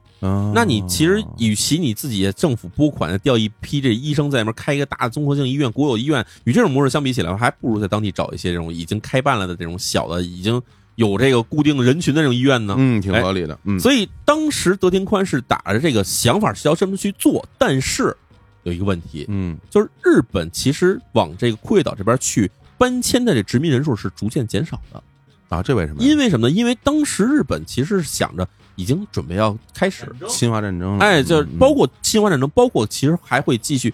继续对朝鲜半岛进行侵略，然后是甚至他们不排除说可能会跟当时已经组建就是苏联了嘛，可能会跟苏联再次开战的可能性。明白明白，所以当时日本是对这个事情是虎视眈眈的，他想到说库页岛这边的话，那我是要调更多军队过去，嗯同时要给更多的这种军需产业、军需设施要在那边建设。所以相对来说，对于平民民这个民间的这种这种殖民投资什么的，是相对来说减少的。哦，所以就这样呢，德田宽本来是要开业开个医院，准备在这边等地价涨上去以后自己挣笔钱。结果就在他开业不久之后，他觉得嗯这地方发展不行啊，不像他想的那样，就是嗯自己在那儿拼命干活，发现这事儿也这医院很难支撑啊。嗯于是呢，这德田宽其实那时候已经萌生出了想要把这医院卖掉的想法。他想什么呢？这个时候我干脆带着全家人全搬到东京去，因为在这之前，因为自己的儿子就是德田贡哈，最开始其实他是从这个初中毕业以后是在福岛本地读了一个这个农业学校的，就嗯是高中嘛。嗯，但是读了两年，这个德天贡啊不喜欢这个去，就是在这边一天到晚，比如说学这个怎么养牛、怎么种麦，他不喜欢这些事儿。嗯所以呢，德天贡是说跟家里说啊，说我想去大城市，嘿，哎，我想去大城市体，就是说是说我要去求学，嗯但其实我明白这很多年轻人去大城市，并不是想要在学业上有所成就，嗯，其实是想要去体会一下这种花花世界。大城市的生活呀，哎，嗯所以德天贡在这之前就已经去了东京读高中。哦然后这个时候，他的父亲德丁宽就想，这边我医院经营也不是那么顺利，我干脆就把这个医院关了，然后我带着全家人全搬到东京去，在那边我开个医院，这样好不好？他想着这是这是一条路，那你这你现在地儿都没有人去了，谁谁买你，谁接手你的医院啊？哎，，他就是想把这地医院卖掉以后，再凑笔钱，然后搬到东京，然后家这不是不是还有贷款的吗？嗯，结果就询了一圈价，就嗯说谁愿意买我这块地嘛？问了一圈，结果人一开出价格都特别低，不光说说咱这钱到东京开医院这开不了，甚至说他这个这笔贷款他都还不上。哇，这纯亏，哎，所以德丁宽啊，这时候想了一个挺可以说是挺挺歪的主意。什么主意？他想啊，我反正我这医院这边是一建筑物，我这边是买了这个火灾保险了，我干脆找人，哎，找人把我这个医院放把火给烧了。我天，烧了以后，我得一笔保险金，拿这骗保！哎，，拿保险金我去东京开医院不就完了吗？我跟你说这种事儿啊，嗯其实是是挺常见的，嗯这个尤其是很多船嗯，是这么搞的，是吧？，对，很多船是这么搞的，因为反正我也听那个啊嗯听人说。嗯，就是有，因为有很多船，它到了那个报废年限的时候，哎，然后你想去报废这个船，嗯其实要花很多钱的。对，然后你想转手没人要，嗯，然后就上一保险，然后开到大洋中间，嗯，然后把它弄沉。哦，还有一种是对做胶，对对对，做胶胶做胶做胶特别多。对，，然后呢，然后再拿一笔保险金，哎，然后就把这成本收回来 了。这种情况是有的。是有吧？你这个，但是你这个。海上是吧？大家这哎这很难讲是吧？对但你这个这平地放火啊，这是违法行为。所以这个啊当时德天宽想的什么呢？嗯，啊德天宽说：“我得找俩嘴比较严的，找人放火，找人放自己放火肯定没有，最后自己啊放火，让人查出来自己在进监狱呢。 行，哎，他找了两个库页岛当地人，因为嗯啊，库页岛当时虽然有日本侨民，嗯，他有很多就是俄罗斯人这其实不算俄罗斯人，他哪就儿有点人像是日本的那个北海道的阿伊努人的那种哦人，是原住民啊，原住民哦明白，哎明白，明白，原住民的风俗其实和阿伊努人，包括其实像中国东北以及俄罗斯的这些地区的很多这种原住民的这种风俗很像。嗯，哎，然后首先有一点就是比较爱喝酒，是，然后于是德天宽就找两个当地人嗯跟他们说，把我这医院给我烧了。然后我给你们笔钱，唐点都傻了，这是什么需求啊？这是啊，哎，就这么着，他就安排好了这事儿以后，嗯他就在一九三四年年底把这事儿安排好了，他就回了东京。啊但是呢，这个医院就一直没收 掉，啊，这当地人答应了他，拿了这钱，但是好像就没给他干这 活儿。哎，行所以在这期间，其实德田宽这人啊，就是这父亲这人啊，嗯他其实是频繁往来于东京和这个库页岛这边两边跑的原因之一嗯，就是为了催促这两人赶快放火烧医院。嚯，同时，另外一方面，这医院也不能说让人觉得说我已经荒废好长时间，结果让人放火烧了，这保险公司也会觉得你这奇怪，对所以他要表面维持说医院还在运转的这个状态。明白就这样，他其实是两边是必须不得不跑的。哦，哎，这个是德田宽身上的料。嗯那么在神人说看别人身上什么料的时候，这媒体在挖这过程之中，但其实呢，发现挖起来很难，嗯，因为为一方面呢，德田宽这人确实是名声在外，他干了好好多的事儿，但是毕竟那个时代呢，很多这个日本的妇女是在外面是没有什么自己的社会活动的，哦对对吧？都是家庭主妇嘛，对对，所以以这个。这个媒体挖了一圈，发现只有这德田宽身上这疑点看起来是有一些疑点的。这人有点好像为了钱有点不择手段，嗯啊，而且呢，这个对德天宽调查的时候也发现，德天宽其实也跟这个东京的一些这种这个就是卖地的人进行过接触。就他不是想开医院吗？哦是说这个接触时候就问一下，说这个他当时你们给他开一个这价格多少呢？嗯发现啊，在东京开医院这成本大概是一亿日元上下。哎哎，这就跟那个德田贡身上他儿子身上挂的这个人寿保险金金额好像有点对得上。这个可你就很难讲了啊。对这你要说是意外或者或者或者碰巧，这这这咱们就不敢深究了啊。哎，但是这价是一样的价，人命就值这钱。所以就这样呢，所有的这个媒体挖到这儿的时候，觉得这故事啊没法往下写，嗯，而咱们之前不是说，不是日本警方把这个家里的三个人分别审问吗？一家三口，哎，父亲德天宽，母亲德天斌，还有这个妹妹德天荣子，三个人分别审问，就是让他们交代当场的这个当天这个过程流程到底怎么回事儿。嗯结果呢，审了一个多月，到了这个这个一九三五年十二月底的时候，哎，这个父亲跟母亲两个人呢，基本上是一句不说，嗯，什么都不交代。但是在这一年的这个十二月二十五号，圣诞节这一天哈，嗯这个年纪最小的这个这个德天荣子，就是他这个被揪来审问的这个妹妹呢，扛不住了。哦，哎，这德天荣子呢就跟警方说啊，说这个案子，这这我的哥哥啊被杀这事儿呢，全是我一人干的，请你们不要牵连我的父母。哟，招了招了，而且呢，当时招的时候是感觉起来他非常激动，呃，痛哭流涕啊。哦，那警方这时候想，就是首先，德天荣子这个人哈，身材不高，一米四几，哎一呀小姑娘。说你哥哥这个德天贡被杀这人呢，身高一米七，看着很强壮这么一人，说怎么看也不像是说你一个人就能把你哥哥杀了呀。肯定啊，所以你得把这过程你给我好好讲一下，我们到判定一下这事儿到底可不可能。嗯，结果发现，在讲的过程之中呢，这德天荣子讲的是前言不搭后语，这事儿都没法圆得起来。警方认为这事儿面肯定还有其他事儿，嗯于是就把德天荣子的一部分口供拿出来，就给了德天宽，就是他爸爸和他妈妈德天斌俩人去看，说你看，你们女儿已经招了，是，那这事儿呢，肯定跟你们家是脱不来干系了，嗯所以你们干脆痛快点把这事儿就和盘托出，全说明白得了。就是啊，嗯，德天宽这父亲这边呢，还是咬死了，说这事儿跟我自己没关系，不知道，哎嗯，但是德田斌这母亲这边呢，终于也被警方找到突破口，就这样呢，把这事情的整个全貌呢，就一五一十的就跟警方全说明白了，真实的过程真实的过程。怎么回事呢？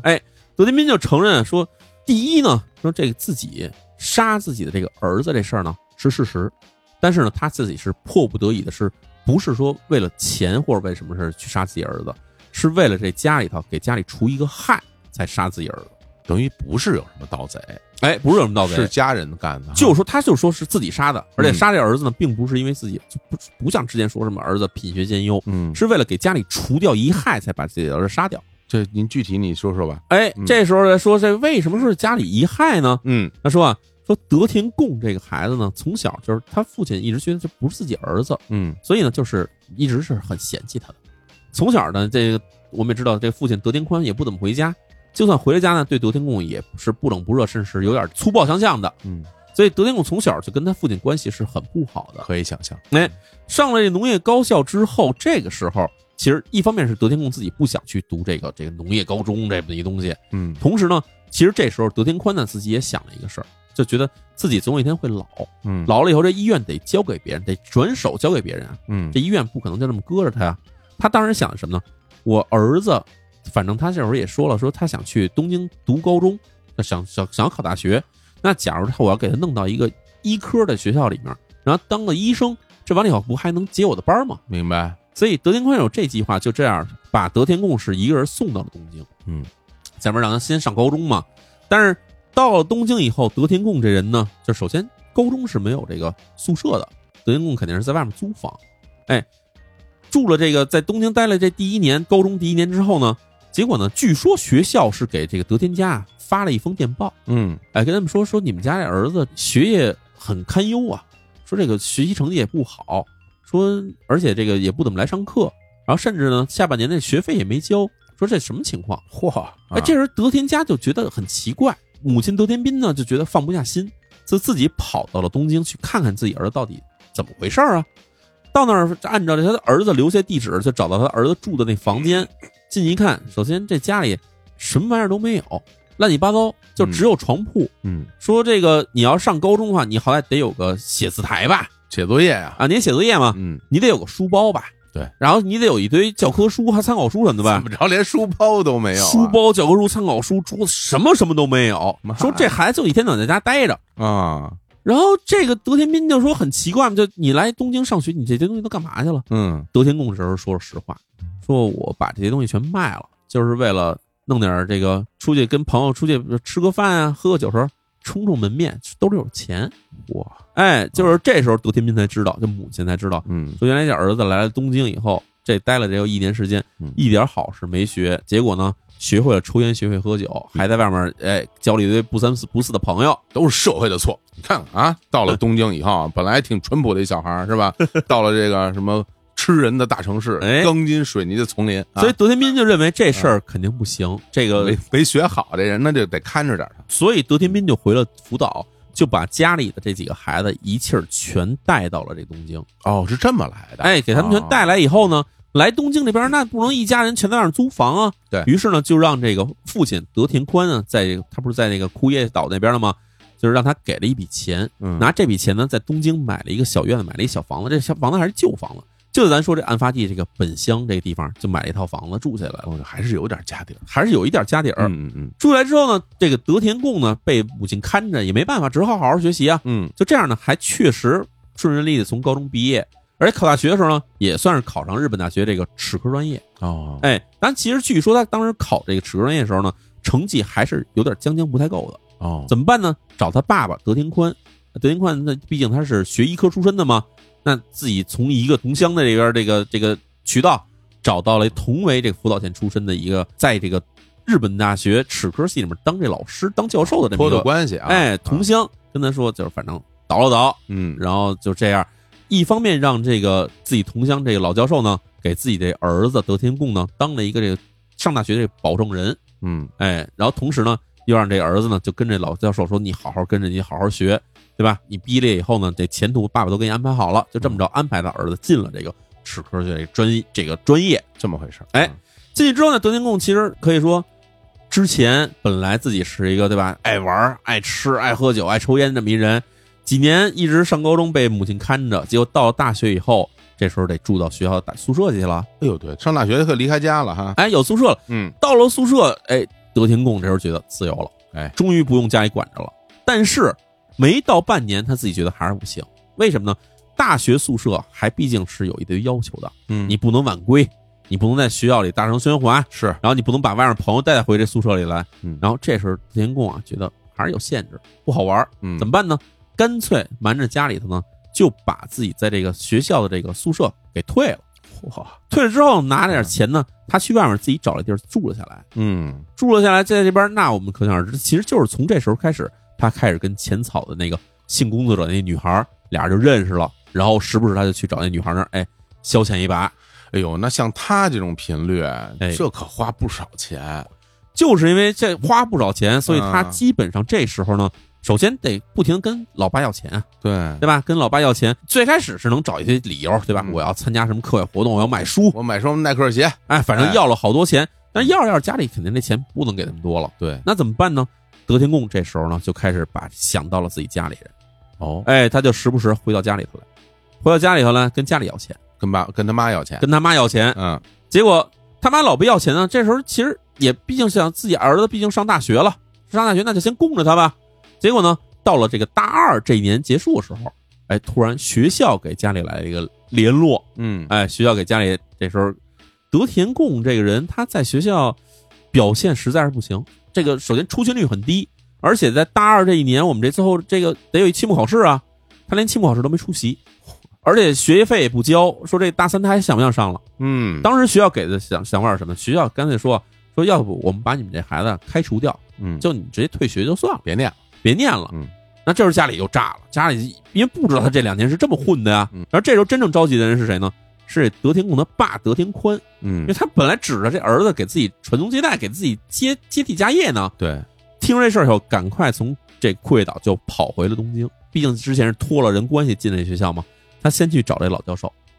老教授跟他说：“说我跟你说，我也待够了，我也不想给你们家孩子当这保证人了。”哎，这时候德天宽说：“说您千万别这样，嗯对吧我我求求您了，哎，哎，您就看我面子。好说歹说，学校同意什么呢？学校同意说这德天贡啊，说这个虽然说这个在学校表现很差，但是呢，我们可以不开除他。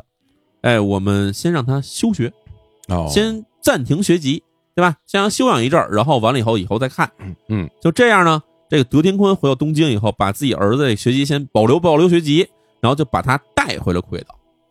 带贵岛去了因为他觉得搁家里这边家里，一个是这孩子在东京惹是生非，啊，又又交了一堆不好的朋友，我给他带回去，带回库页岛，我好好给他调理他。哦，哎，带回到库页岛，再让他在库页岛这边跟他自己住的时候，结果他爸突然发现他儿子身上坏了，怎么了呢？说他儿子身上已经染上了梅毒性病了。哎呦，这个不太好治吧？这个当时治梅毒性病这东西其实不是好，不怎么好治，因为是吧？其实就是我们知道那个，但你青霉素什么这种东西呢，嗯当时其实相对来说比较昂贵。哦，但是他爸毕竟是医生，他可以找各种药给他儿子配，说给他儿子治嘛，然后天天给他儿子打针，嗯打针，然后然后吃药，就反正盯着他儿子治病，治了几个月，他爸觉得，哎，这孩子好像至少病情控制住了。但是呢，我这边身边呢不愿意留他在身边，为什么呢？因为他爸这时候身边有一情人，就嗯就是啊觉得老有这么一儿子在这儿待着碍事儿。不方便，哎，嗯这个眼中钉，然后干脆你还是回东京，呃，然后跟着你妈，然后回去歇一段时间，你该上学上学，他是这么想的。哎，别你说从这个角度来看吧，嗯，也有可能是亲儿子，喜欢的东西都很类似，习惯非常像，是吧？吧？习惯非常像，哎啊啊啊就这样呢，德天宽这父亲哈就嗯把德天贡又给发回到了东京，又回去了，哎，让他妈这个德天斌看着他。根本看不住，我跟你说，肯定看不住，对吧？但是呢，又赶上这新的一学年开学了，那这样德天贡呢开始跟人接着上大三，上学，哎，上大三嗯上开始上学，但是同时德天斌这时候他妈妈这时候已经学会了，说不能再让他出去住了。嗯，再让他出去住，肯定还是跟以前一样。于是这母亲德天斌呢就下决定说，咱把家里二层给腾出来，嗯，哎，几个孩子跟我在一起挤着，二层给你使，哎，德天贡这大大儿子嘛，给你使二层，二层归你使，您就走读吧，对，您就啊天天走读，嗯哎，就这样呢，等于算是你想他在家里住，在家里吃，嗯，那这样就不用给你太多钱了，是给你点小零花钱就完事儿了。对，哎，母亲德天斌是这么想的，但是德天贡不行，为什么？德天贡这个对吧？这个外面那么多酒肉朋友，嗯还有这花天酒地的，还有这个风月场所这帮朋友，他不能断了呀。于是呢，想办法去搞钱。怎么搞钱啊？先开始是卖了一些自己身边的东西，但后来身边能卖东西没了以后呢，开始跟家里要钱。嗯家里他妈妈肯定是不给，不给好办，不给我就打你。哎呀，这个太恶劣了，这这儿子开始打他妈，这有点恶劣，哎，，打他妈之后，开始打他妈的时候还能要出点钱来，后来发现他妈也开始把钱死活不给你，打我我也不给你钱。嗯，那他想，那我还能再抢一个人的钱，抢我妹的钱，你因为看啊嗯，这个反正听根据这些案件的这个描述啊，我觉得这个败家子儿这种东西啊，套路都是一样的，是是吧？是，对吧？就先是要钱，要钱不给，就就暴力对待家里人嘛，嗯，是吧？就开始是抢，然后就是先先卖，先卖东西，对，是吧？卖完之后就开始打，开始抢，都都是这么一个套路。这个德天荣子，因为毕竟那时候已经上大学了嘛，嗯，上大学以后她还有点零花钱的嗯，但是这女孩她是一个好姑娘，给的钱都攒着，就这样，结果就全被她哥哥抢了走了。太惨了。抢了之后，那也不能老靠打他妈打他妹抢钱啊。嗯那最后发现家里实在没钱怎么办？于是德天贡呢开始从家里偷东西，他去偷自己的这个妈妈和自己妹妹的那个衣服，哎，偷这衣服拿出去去变卖去。因哎为呀他们家虽然不算富，但至少也能算是一个中产阶级家庭，家里有一些值钱的，比如和服什么的，这一件衣服还挺贵的呢，就把这东西拿出去偷了去卖了，和服倒是挺值的。哎，挺值钱的。嗯，这样结果那那这也并不是一个长久之计。嗯，同时，家里这边德天斌加上人妹妹德天荣子，自己衣服丢了，自己肯定知道。嗯，那一俩人一琢磨，肯定知道，那就是咱家这个不争气的这个大儿子德天贡拿走去给变卖了。是，于是呢，这母亲德天斌哈、就很苦恼，嗯于是就想，不行，我得找孩子他爸去商量一下，对吧？这儿子这么着也不是个事儿啊。嗯于是呢，这德天斌自己就去了这库页岛去找这个她老公德天德天宽去了。啊， 找这孩子他爸去了。结果到了库页岛，他刚想跟这个德天宽聊聊说家里孩子这些事儿的时候，就发现德天宽在这边原来跟一小姑娘已经同居了。哼哼发现了哈。哎，发现这事儿以后，但当然对吧？母亲这边肯定是问您几回啊，嗯，我这辛苦给你支撑这个家，给你带着孩子四个孩子呢。啊，然后您在这外面，你这又找一个，嗯那这事儿我多冤，我多亏啊。这个时候呢，德天宽呢也就算是把这话跟这个老婆德天斌算是说开了，说啊，说我跟你其实早就没感情了。嗯哎，说我也不想跟你一块儿过了，但是呢，我觉得这么多年呢，你也不容易。哟，对，咱俩离婚，然后我给你点儿这个补偿，给你一笔啊钱补偿你，这样保证你呢到老你吃喝不愁。哦，哎，你看这样好不好？给多少钱啊？啊，啊，这是当然，这钱肯定是很高了一笔钱了。谈一谈。哎，谈一谈，但是呢，一德个一天个一个 多亿，啊这具体数字咱不知道啊一。点五亿。嗯，但是呢，德天斌这边其实也是想通了，嗯，就是跟这人在一块儿这么过下去也是太熬了。是，那算了，那咱说那那说离那就离，可以。嗯，那家里你们这件破事儿我就不管了。真是，但是呢，嗯这时候德田宽就是这个老公这边呢，给自己这老婆，哎，德田斌这边开了一条件，说给你这笔分手费没问题，但是呢，咱俩离婚之前得有一事儿得先给他解决了，就是咱这儿子德天贡。嗯第一呢，说这个德天贡，反正就算是离了婚了，估计也不会放过你。嗯他回还会到时候去纠缠你。同时呢，我对德天贡也算是仁至义尽，我也觉得这孩子无可救药了。嗯，嗯、说你要是能帮我把德天贡给他做掉，杀了。哎，给他杀掉、除掉，那这样我就跟你顺顺利利离婚，然后给你笔这个补偿金。提的什么要求啊？这是，哎，就说你要是你要是不下这手，嗯你要是不做这事儿呢，那咱俩就这么耗着，我也不给你钱，看你怎么办。哎，反正这真是个渣男嘴脸已经显露无遗，可不？对，啊同时呢，这德天斌这时候，这母亲这边呢，嗯虽然说听到这个丈夫这边让自己去杀大儿子这事儿嗯，是有点震惊的，但同时她自己内心中对于大儿子的这种仇恨也是挺高的。也很矛盾了。对，德天斌想说，反正这么着就这么活下去的话，不是他死就是我死，嗯俩人肯定谁都是不可能全留下来，我我也受不了他，他肯定有一天也会弄死我。就干脆，那我就咬咬牙，我就承认，行，没问题，我帮你去杀你这儿啊子。从这时候就动了杀心了。哎，德天斌这时候也就答应这事儿了。嗯，德天斌走了之后，这时候这个孩子他爸德天宽呢，就悄悄的跟谁都没说，就这么着去给这个德天贡给大儿子呢买了一笔高额的人寿保险。哦，这咱开始说要说给赔给他一亿三千万日元合人民币七百五十多万那那个那钱嘛。哎，这个保险金其实是德天宽，就是孩子他爸瞒着家里所有人自己偷偷给他买的。哦，他老婆不知道，他老婆不知道，他其实自己如意算盘是这样的，啊就是他想借着自己老婆的手把大儿子杀掉，嗯而且呢，要让这自己老婆杀大儿子之后，还这事儿给暴露，让警方把自己老婆抓走。嗯，这样等这事儿全完了以后，所有的保险金全归自己所有，自己就拿着钱就可以远走高飞了。太毒了吧？这孙子啊刘，丁宽当时想的是真的这么毒，全都对他好，这个哈。而且呢，他为了让这个自己的老婆能够下手去杀自己大儿子，嗯哎，就在这个德天斌要走之前呢，哎，他呢就给说，对吧？给得出主意吧，说这儿子怎么杀呢？嗯哎，德天斌这个对吧？她是一个护士，嗯，呃，长期在家里当这个家庭妇女，其实她自己不知道怎么杀人啊。对，然后德天宽呢就给她出一主意，说这么着，你拿这袋的东西呢，你拿回去，拿这东西给咱这个儿子吃了以后，就能给弄死。什么玩意儿？这东西是什么呢？这东西其实叫做砷酸钙， 深酸钙是什么？砷就是那个砒霜里面那砒个霜三氧化二砷那里面的砷。啊嗯，砷酸钙是什么样？砷酸钙是当时常用的一种农药的这个主要的剧毒成分。哦然后这东西有一特点，这东西呢几乎不溶于水哦啊，但是溶于一些有机溶剂嗯啊，是这么一个东西。明白？然后这德田宽拿这玩意儿就给了这个自己的媳妇儿德田斌，嗯说让你去投毒。他其实呢觉得这东西因为特别容易被查出来，嗯所以他假如用这方式去投毒，把这真把这儿子德天贡杀了以后，那警方三查两查就能查到他身上。哦所以他想着，哎，这好办。嗯，而且呢，因为这玩意儿它是一个常用的东西，农药嘛，农药嘛，嗯所以呢，倒也不会倒到自己身上来，可能这也就是查到自己前这个这个老婆身上来。嗯他觉得这事儿好，嗯，哎，但是呢，德天斌拿这个这砷酸钙以后，他不知道怎么使，他回家以后想投毒，第一件事儿先熬了一锅这个常见日本那味增汤、大酱汤，啊拿把这东西哗撒进去，熬完了以后，然后拿给自己的这个，趁着这个德天贡回来吃饭的时候，嗯拿一碗汤给他喝，哎，德天贡全喝完以后呢，一点事儿没有，啊因为咱刚才说了，这玩意儿不溶于水，嗯几乎不溶于水。然后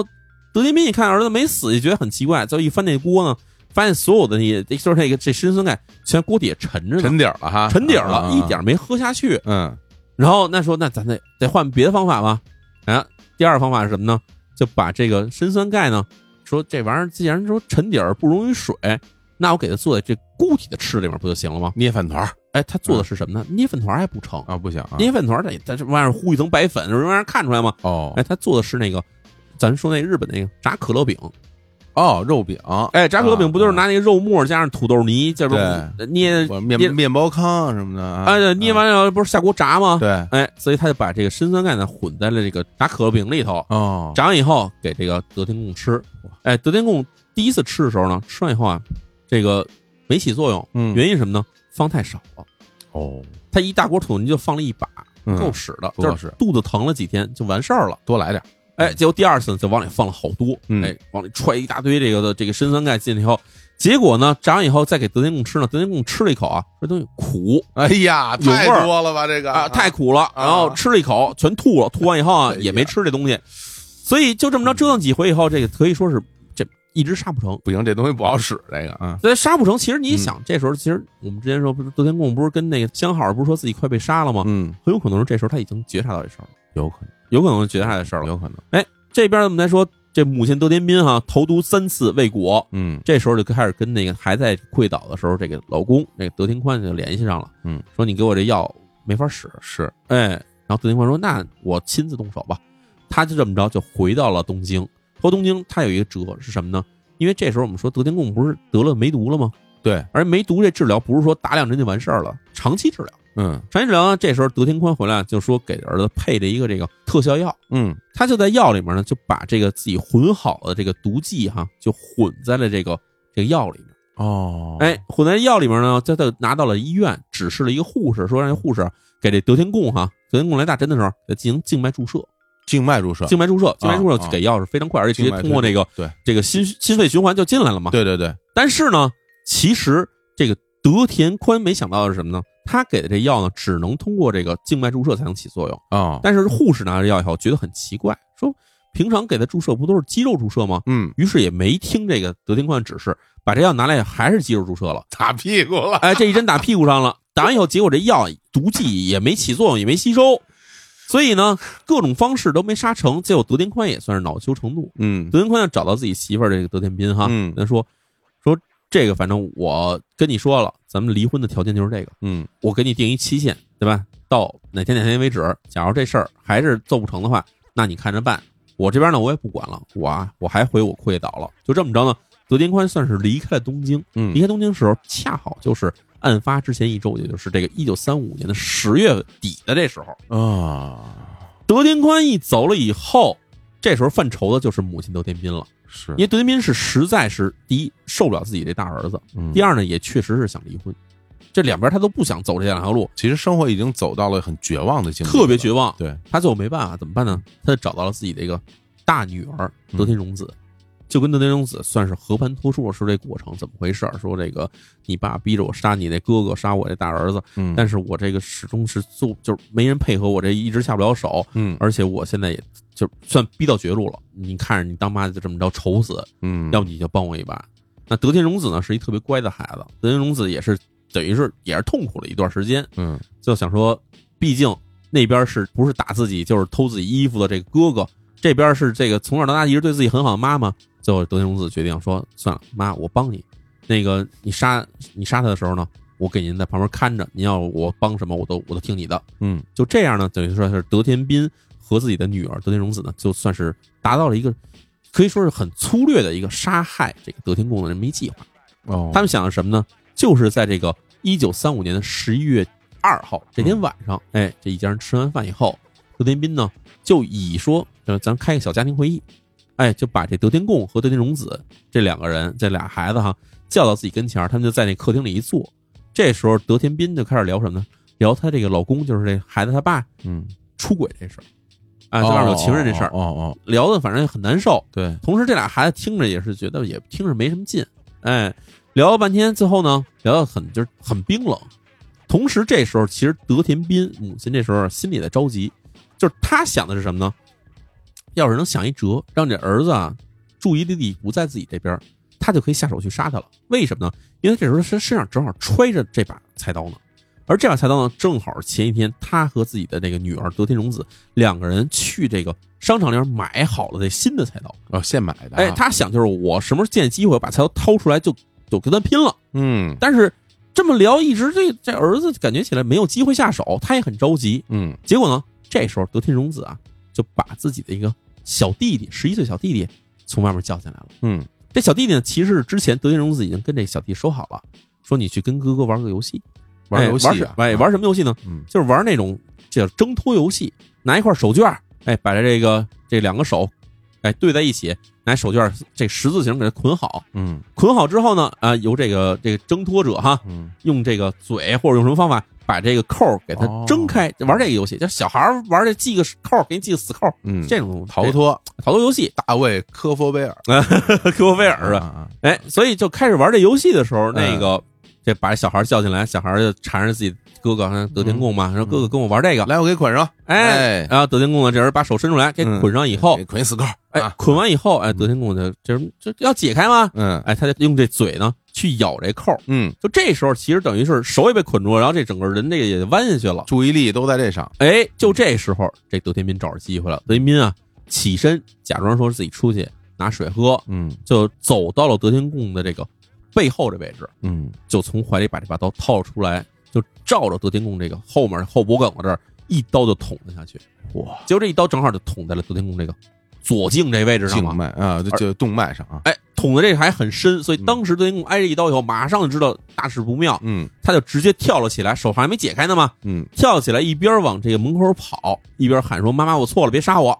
嗯就这么着跑过去，那这时候也喷着血，而且他这是跑跌跌撞撞嘛。那那德天荣子这时候不是答应他妈不是要协助他杀人吗？是一看他哥跑了，那这时候他他拦住了这个德天贡往嗯逃跑的路上，然后同时就喊他妈，就喊这德天斌啊，嗯说赶快过来，对，赶快过来把他杀了。嗯，然后德天斌这时候啊就有点犹豫，想这是亲生儿子呀，真是养了二十多年了，是是是，是杀还是不杀？你他也你你准备多长时间？我觉得在那一刻都没有办法，真的就是说哐哐哐几刀，我就一点不犹豫，对正常人都不会这样他，没法那么冷血，一定的，那他就想，我这我这刀要是不捅下去，那德天贡跑出去，甭管是报警还是被救活了，嗯那他回来肯定变本加厉报复，这是肯定的。嗯那我要是把他杀了呢？那假如这事儿能掩盖得住，那之后我自己可能就自由了。嗯于是最后当妈的这个德天斌哈，就是算是横下条心，冲上去从背后啊就开始猛捅这个德天贡。这就是就是我们说这个脖子上的伤痕以及这个身上贯通伤的这个到来，这怎么来的？全是因为这种这种伤痕来的，所以这个手捆上，他也没有那种抵抗伤，没有任何抵抗伤嗯，就这么嗯着几刀下去以后，这是德天贡就算是停止挣扎，就算是一命呜呼嘛，当场死亡，当场死亡。然后这个时候，德天斌跟这个德天荣子俩人就看死了，嗯那咱们收拾现场吧。于是两个人就把自己身上沾了血的衣服全拿下来换了，洗了干净以后，把刀也洗了干净以后，然后就假装自己什么都不知道的这么着去的这个警察局进行了报案。就回到了我们开头的那一幕啊。哎，没错，嗯嗯嗯，以所以到了警察局那边，反正就是按照这个说法一说下来以后，毕竟警方那边一看家里孤儿寡母的，这个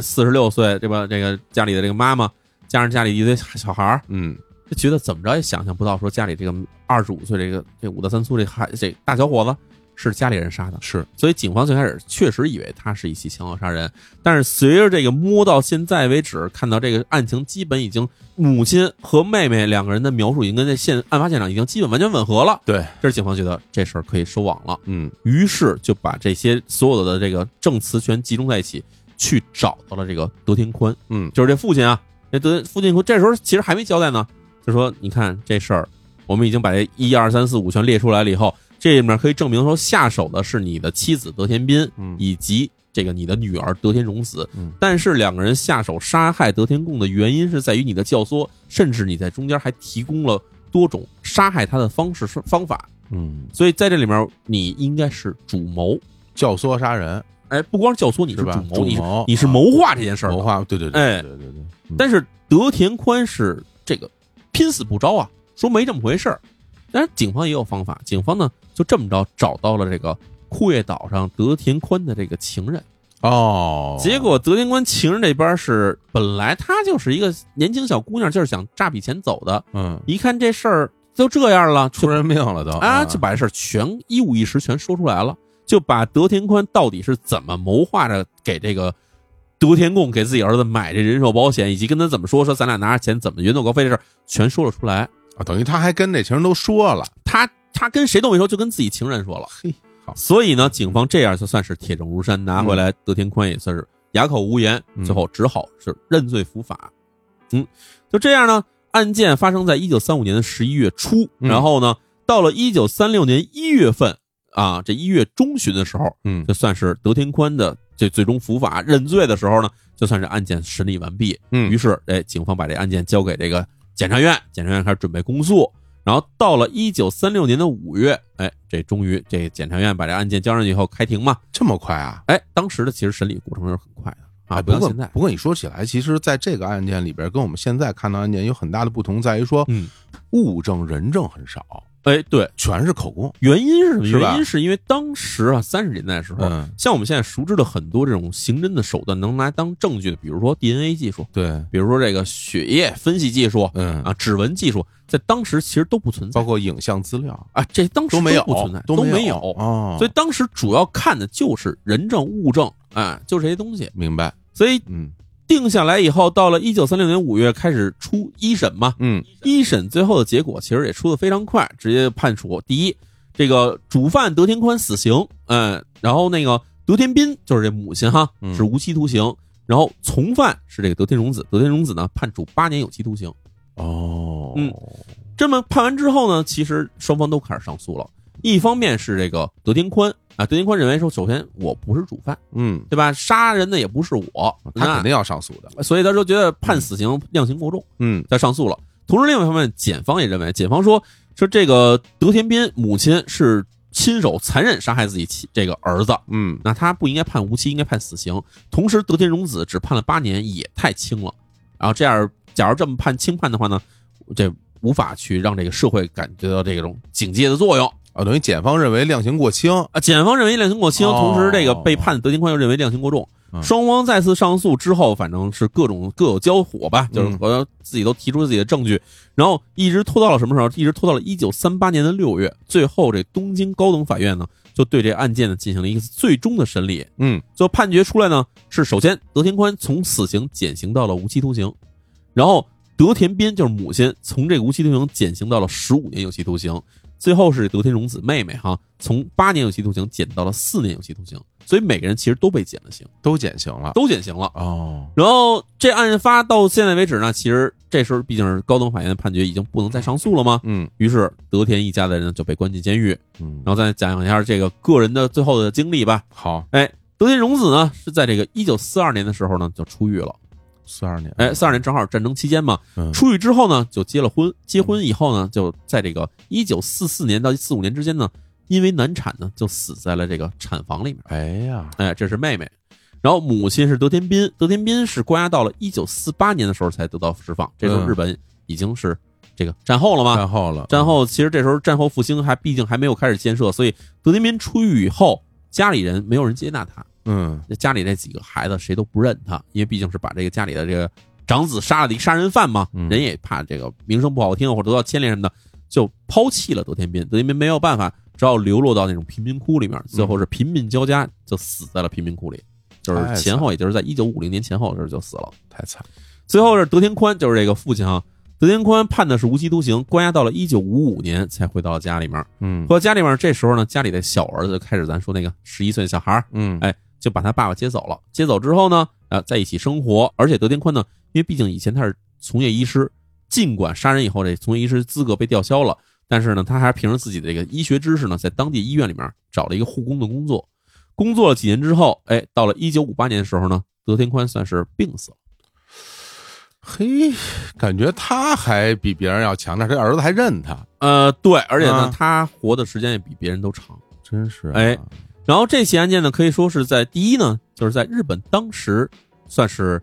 因为毕竟是二战期间，对，战时期间呢，其实很多新闻是被管制的，嗯，就是这一个特点哈。日本尤其是这个，就是在这个二战期间里面，这个所有的这个新闻一定是要这个欣欣向荣、一片向好的，嗯，不是哪儿打了大胜仗了，就是哪儿投降了。嗯所以像这种社会上的，尤其是还是这个社会阴暗面的新闻呢，都不能大张旗鼓的就大篇幅报道是不行的。所以这个关于这个德天一家这个最后判刑，咱们侦破这些案件，到最后判案的时候，一九三七年、一九三八年这时候呢，全登在报纸中缝里头，就很小一条一条小消息。嗯嗯嗯，然后到了这个一九四二年的时候，这个日本著名的文豪太宰治呢，嗯哎，写了一个小说，名字叫《花火》。嗯这花火这故事，其实一部分呢，这故事梗概什么的，就跟这我们说这起案件是几乎是一模一样的。哎，是这个，我也看了一眼，嗯嗯这个小说，它改变了这人物的一些生活设定，嗯啊，比如说把这个父亲改成了一个画家嗯，什么的，然后但是整体的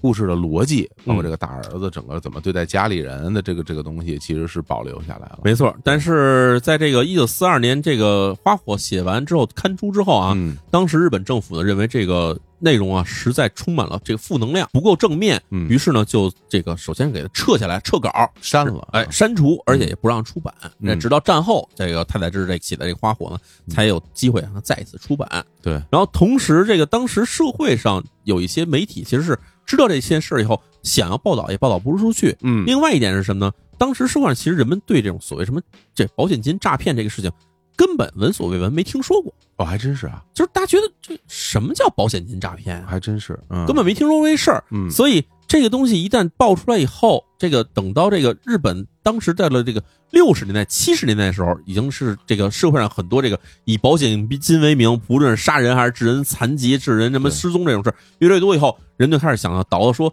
这个咱们这日本这个社会这个保险诈骗到底是从什么时候开始的？嗯结果倒了半天，发现哦，原来在一九三五年的时候就已经出现过这第一起保险金诈骗案了。哎呀，所以这可以说这起案件哈，这个日本大学啊，这个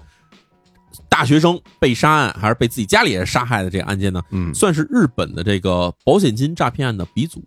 还真是，因为而且这里面有两起啊，哎，有一起是未遂。有一起是想放火烧烧医对，院，没烧成，哎是吧？另外一起杀人就最后成了。其实他那时候他已经先拿到这保险金了，嗯只是后来被挖出来，他真正是有这种犯罪的东西在背后，所以没错他们就判处了。所以就是我感觉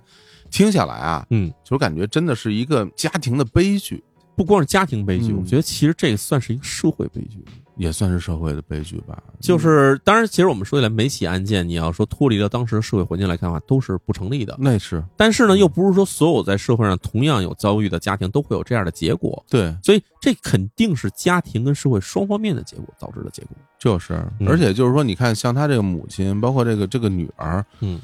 从大家的眼光里来看，就我就是完全的受害者啊，就人家在这里面，你说，就感觉就特别倒霉，是吧？他就我们说这案件里面，第一，嗯，德天贡肯定是直接看上去的受害者，对，第一受害者，但是呢，他不是完美受害者，就是他不是一个好人。那肯定对，当然然后会大家这么说，加害者